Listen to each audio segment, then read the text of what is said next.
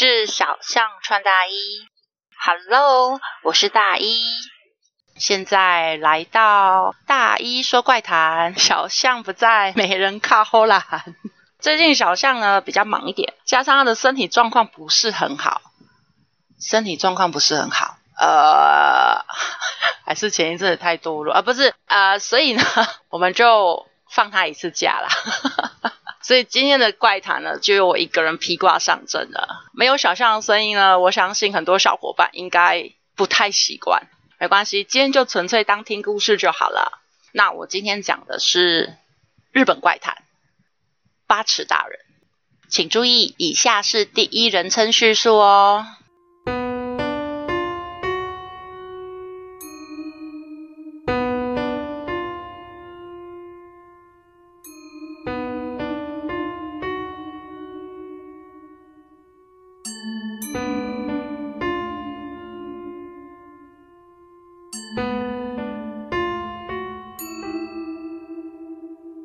父亲的老家距离我们家大约两个小时的车程。虽然只是一般的农家，但是我实在很喜欢那种悠闲的感觉。到了高中可以骑车之后呢，就常常在寒暑假一个人跑出去玩。爷爷跟奶奶也都很高兴迎接我的到来。但是最后一次去是要升高三的时候，所以到现在为止，大约已经有十年以上没有再去了吧。其实并不是没有再去，而是已经没有办法去了，因为发生了这样的事情。刚进春假时刻，因为天气很好，所以我就骑着机车到了爷爷家去玩。虽然天气还是有点冷，但靠近房子中庭的走道，因为日照的关系，显得还是很温暖，所以我就很悠闲的坐在那边晒太阳，因为有太阳晒真的很舒服。然后。就突然听到“啵啵啵啵啵啵啵”的奇怪的声音，不是那种机械发出来的声响，比较像是人发出来的声音。嗯，而且听起来也有点像“波”的声音。正当我在想那到底是什么声音的时候，看到外围墙上有个帽子。这个帽子呢，它不是一直放在围墙上面的。而是这个帽子会一直往前进，直到经过围墙的一个裂缝。我从裂缝中看到，看起来好像是一个女生。那个帽子原来是她戴着的。那个女生穿着一个白色的洋装。可是围墙大概有两公尺这么高，要能从围墙把头露出来的女生，她到底身高有几公分啊？正当我还在讶异的时候，那位女性还是继续移动的，直到离开了我的视线，帽子也不见了。不知道从什么时候，那个“啵啵啵”的声音也不见了。那个时候，我只有想到，可能是原本身高就很高的女性穿着超厚底的靴子，要不然就是原本很高的男人扮成女装吧。之后，在客厅跟爷爷奶奶一边喝茶，我就把刚刚发生的事情说给他们听。我刚刚看到一个很巨大的女性，该不会是男扮女装的吧？他们听了也只有“哦”这样“哦”的反应。哎，比围墙还要高呢，戴着帽子还发出“啵啵啵”的怪声音。哎，话一说完，他们俩马上停下动作，不夸张，就刚刚好愣在那里。然后爷爷就很气急败坏，好像很生气的连续问了：“什么时候看到的？在哪里看到的？”比围墙高了多少？被爷爷这么一下，我也是照实回答。然后爷爷突然沉默下来，往走廊旁的电话走去。不知道打了电话到哪里去，因为有屏风挡着，有点距离，所以我听不到他到底说了些什么。而奶奶则是失神般的在一旁发抖着。爷爷打完了电话，回到客厅后就说：“今晚你就住在这里吧。不，应该说现在变成没有办法让你回家了。”我拼命的回想，该不会是我做了什么不应该做的事情吧？但是实在是没有头绪。那个女性也不是我自己跑出去看的啊，而是她自己从那里冒出来的啊。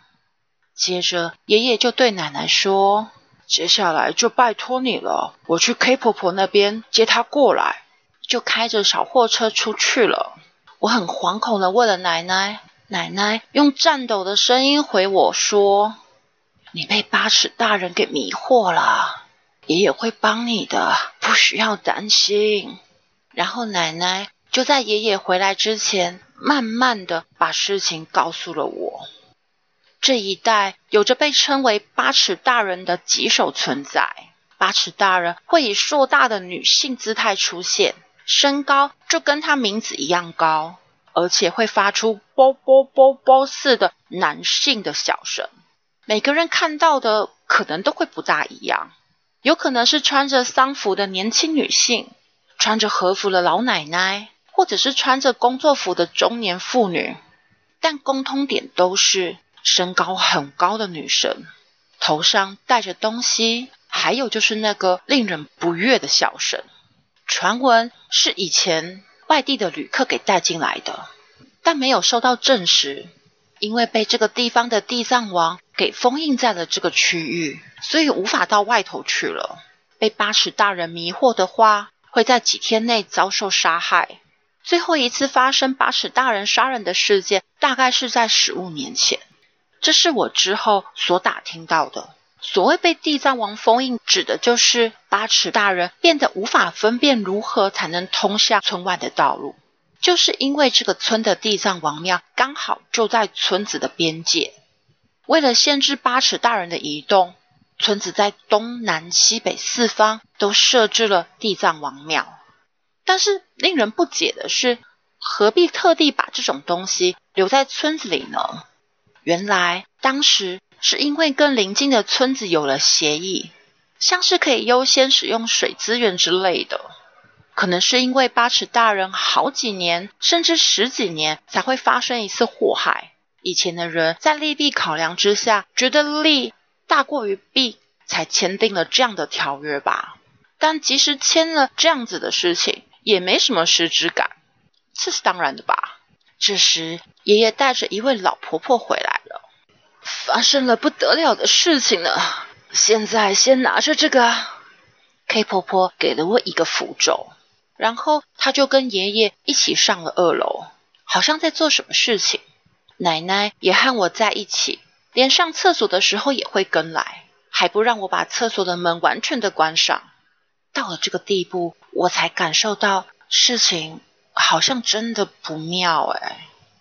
过了一阵子，我被要求上到二楼的第一个房间内，房内的窗户全部都被报纸给贴附住，报纸的上头还贴了符咒，在四个角落放了大把的盐巴，然后在木箱上头，嗯，还不至于能被称作为祭坛，放了一尊小小的佛像。之后不知道从哪里拿出两个尿壶。要我用这个解决。这快天黑了，听好了，到明天早上之前不可以离开这里。我和奶奶既不会叫你，也不会跟你说话，就这样吧。到明天早上七点以前，绝对不要离开这个房间。到了七点后，由你主动出来，我会先跟家里面联络过。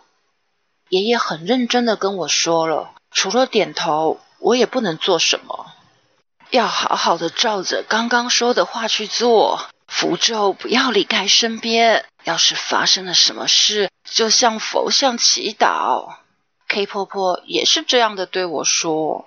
虽然他们说看电视也没有关系，所以一进去我就打开了电视。不过由于不安，所以根本都没有看进去。要关门之前，奶奶给了我一些饭团，还有零食。但我却一点都没有吃的欲望，只能用棉被紧紧地包住自己，并且在里面不断的发抖。在这样的状况下，不知道过了多久，不自觉的我就睡着了。醒来的时候，电视上正在播着深夜节目，看了一下自己的手表，过了凌晨一点。那个时候还没有手机呢。正当我想说怎么会在这种时间醒来的时候，窗户传来了敲打玻璃的声音，不是小碎石般碰撞的声音，而是像用手轻轻轻敲的声音。虽然没有办法判断到底是风所造成的声音，还是真的有人在窗外敲打，但我还是很努力的说服自己，是风造成的吧。为了安心下来，喝了一大口的茶，但还是觉得很害怕，就把电视机的音量调到最大，强迫自己看电视。在这时候，突然听见了爷爷的声音：“喂，还好吧？怕的话不用撑也没关系啊。”我忍不住靠近了门边，但马上想起了爷爷今天说过的话：“今晚。”不会有人来叫你或跟你说话的啊。然后声音又说了：“怎么了？可以来这边，没关系啊。”虽然很像是爷爷的声音，但不是爷爷。虽然我不知道为什么，但就是有这种感觉。正当我这么想的时候，全身突然冒出了鸡皮疙瘩，眼光不经意地瞄到一旁的盐巴柱，顶端的部分居然变成了黑色。我立马冲到佛像面前坐着，紧紧握着符咒，开始拼命的祈祷：“请救救我，请救救我！”就在这时，爆爆爆爆爆，听到了那个声音，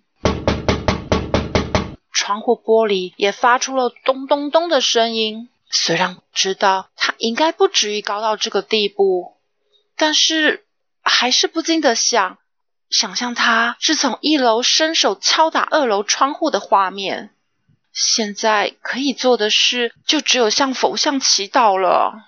感觉度过了一个很漫长的夜晚，即使如此，早晨还是会来临的。没关掉的电视不知何时开始已经在播放早晨新闻，画面旁显示着七点三十分，敲打玻璃声还有那个啵啵啵的声音。都不知道何时间停止了，也许我是睡着了，更或者是吓晕了也说不一定。房内的盐巴全都变成了黑色。为了小心起见，我还是对了一下手表，确认时间和电视一致之后，我才胆战心惊的慢慢打开了房门。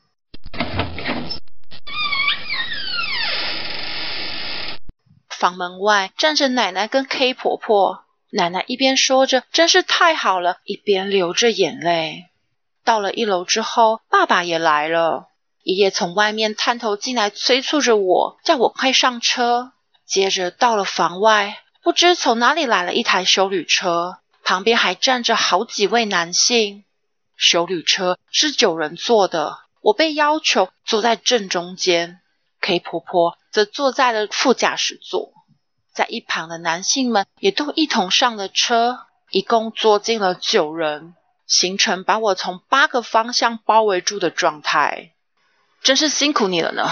虽然你可能会有些在意，但从现在开始，请把眼睛闭上，头低着。虽然我们什么也不会看到，但你有可能会看见吧。在说好之前，请忍耐，不要张开眼睛。坐在我右边的叔叔这么跟我说道，然后有爷爷驾驶的小货车带头，再是我所坐的修旅车，最后是爸爸所开的小客车殿后。车队以非常缓慢的速度前进，可能连时速二十公里都不到。不一会儿时间，K 婆婆低声说：“现在开始是重要的时刻。”接着。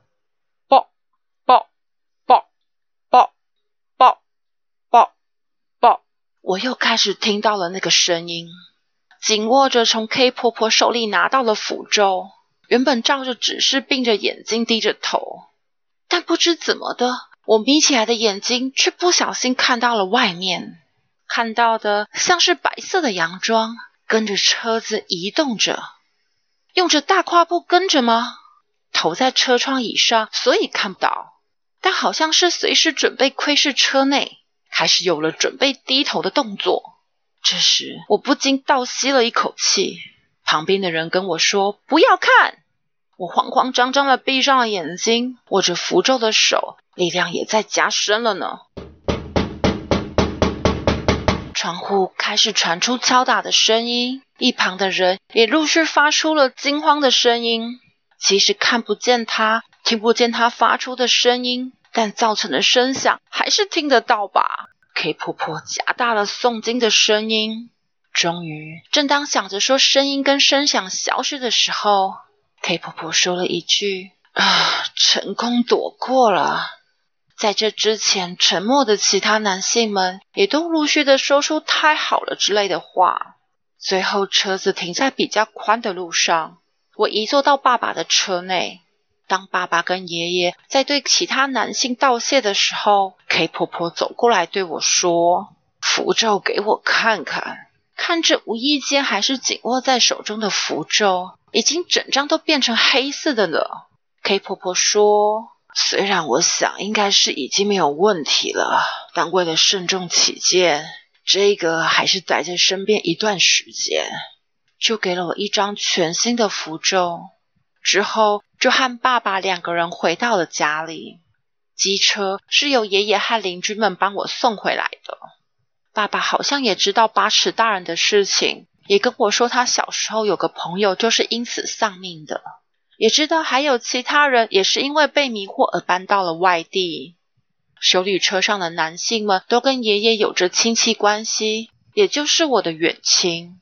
在前端的爷爷和最后的爸爸，因为血缘跟我相近，为了混淆八尺大人的判断，所以才成那样子的队列形式。爸爸的兄弟们没有办法一个晚上就到。所以才找了虽然只有血缘关系，但至少能马上集合的人们。即使如此，也不可能马上召集到七位男性，而且觉得白天应该会比晚上还安全，所以就让我关在那个房里一个晚上。当时在路上最糟的状况是爷爷或是爸爸可能会代替我遇害，然后就像我先前所说的一样。爸爸也再次交代我，千万不要再到爷爷家去。回到家后，跟爷爷通电话时，我问了说：“那个晚上有和我说过话吗？”爷爷很肯定的说了：“没有。”果然，那就是。正当这么想的时候，我的背上突然感到了一股寒意。据说八尺大人的对象大多都是青少年或是小孩子。